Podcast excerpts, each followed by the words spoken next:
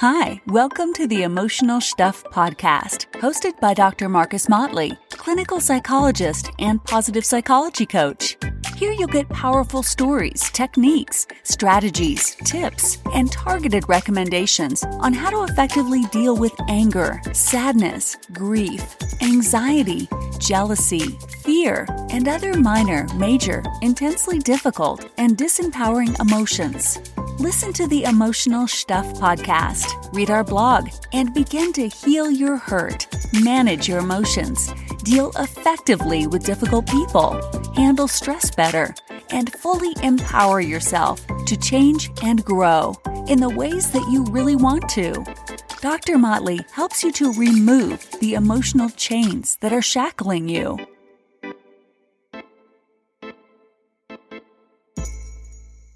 Hello, this is Marcus Motley with another episode of the Emotional Stuff Podcast. This is a show where we discuss the best tips, techniques, and strategies on how to deal with your emotional stuff.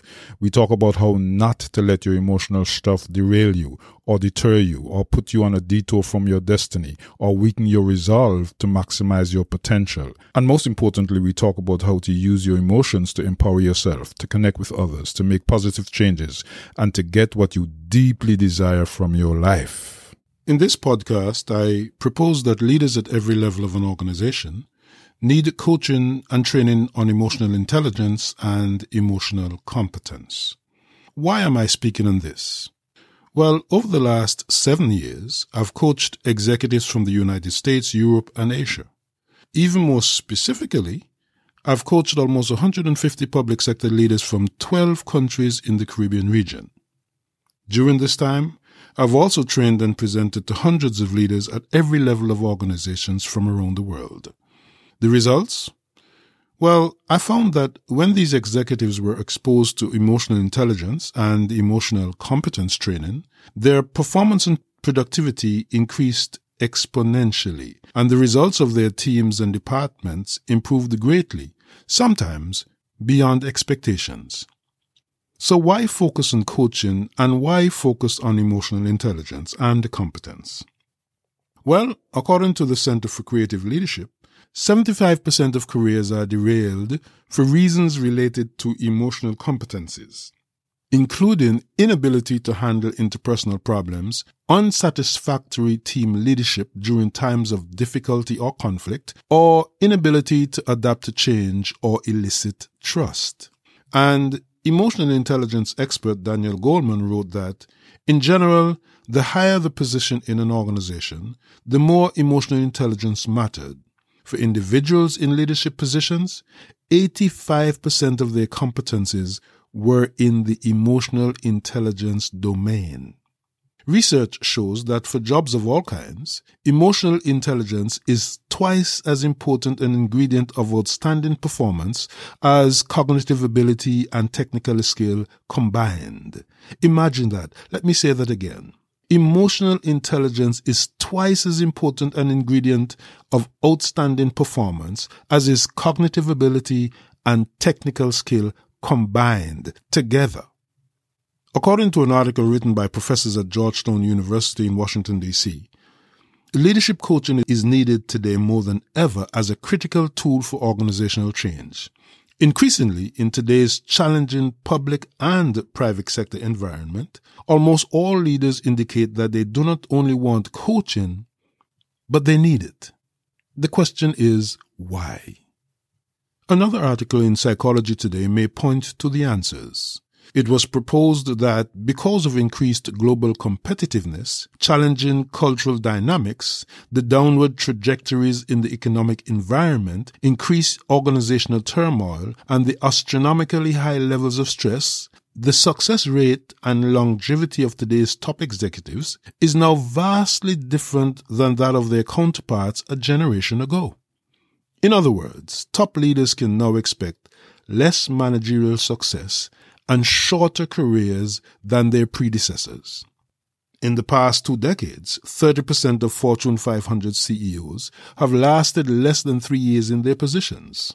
Top executive failure rates are as high as 75% and are rarely less than 30%. Chief executives are now lasting 7.6 years on a global average, which is down from 9.5 years in 1995.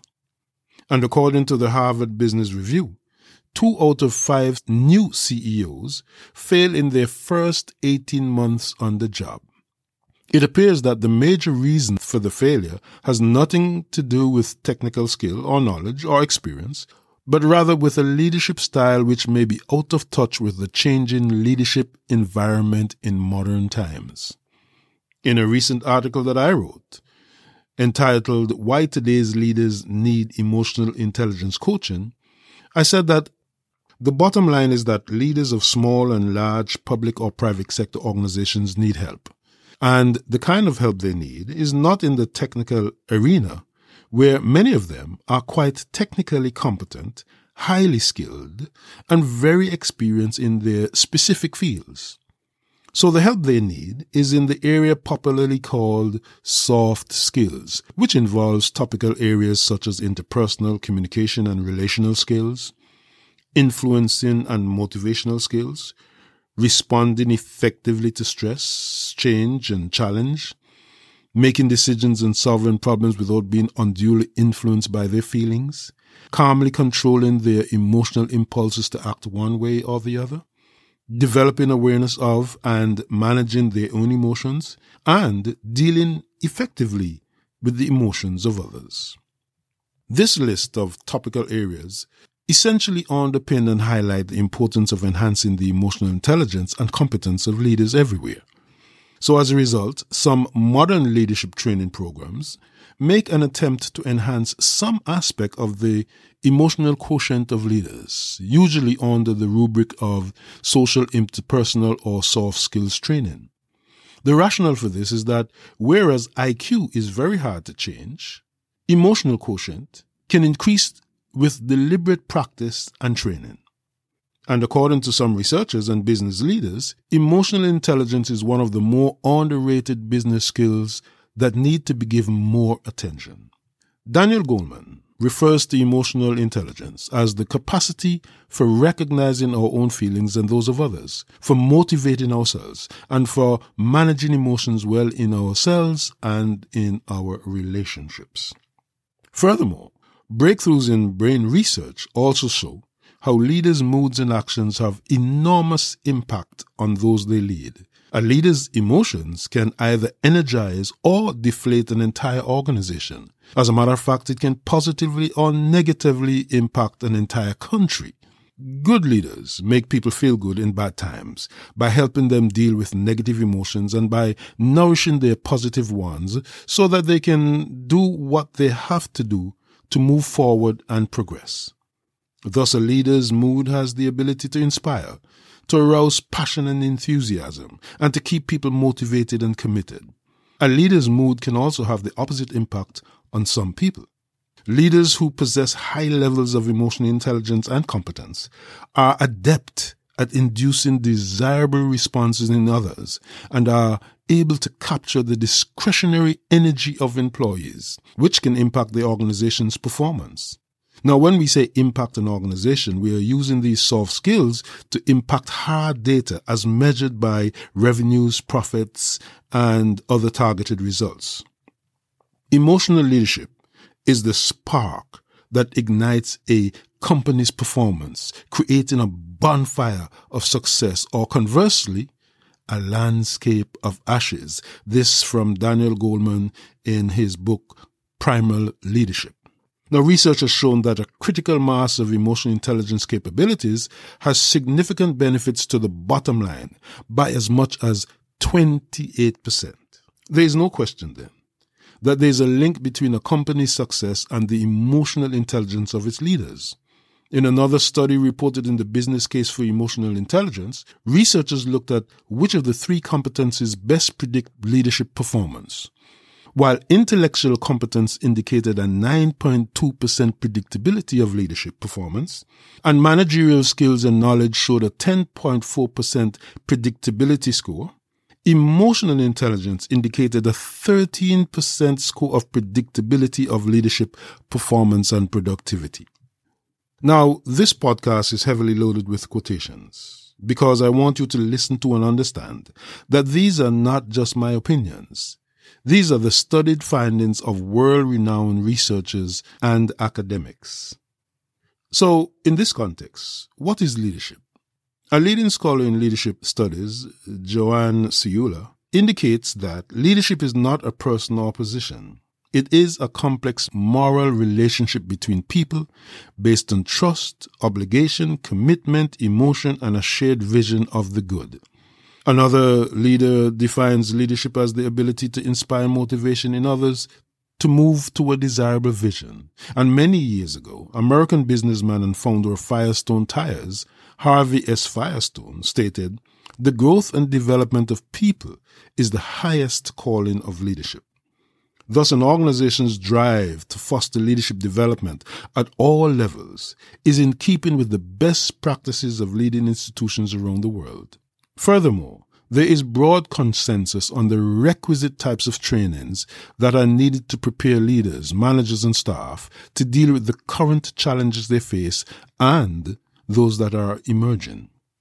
Leaders in every arena of business are finding that high levels of emotional intelligence are key to business success. In an article entitled Eight Traits That Make a Successful Leader in Hospitality, Deborah Punke listed several emotional intelligence skills, including social and emotional intelligence, positive attitudes, empathy, and flexibility.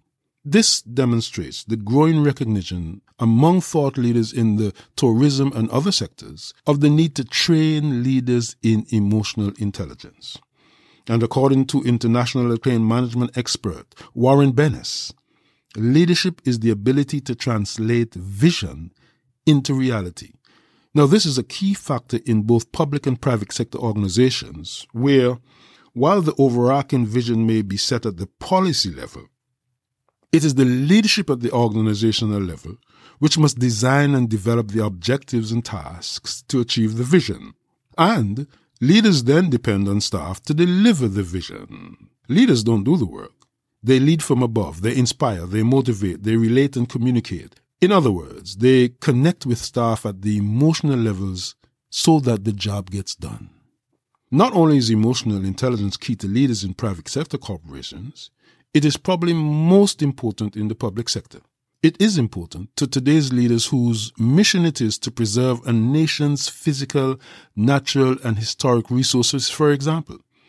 It is important to political leaders who face a daunting task in leading the people of their country out of the global quagmire that most developing countries face.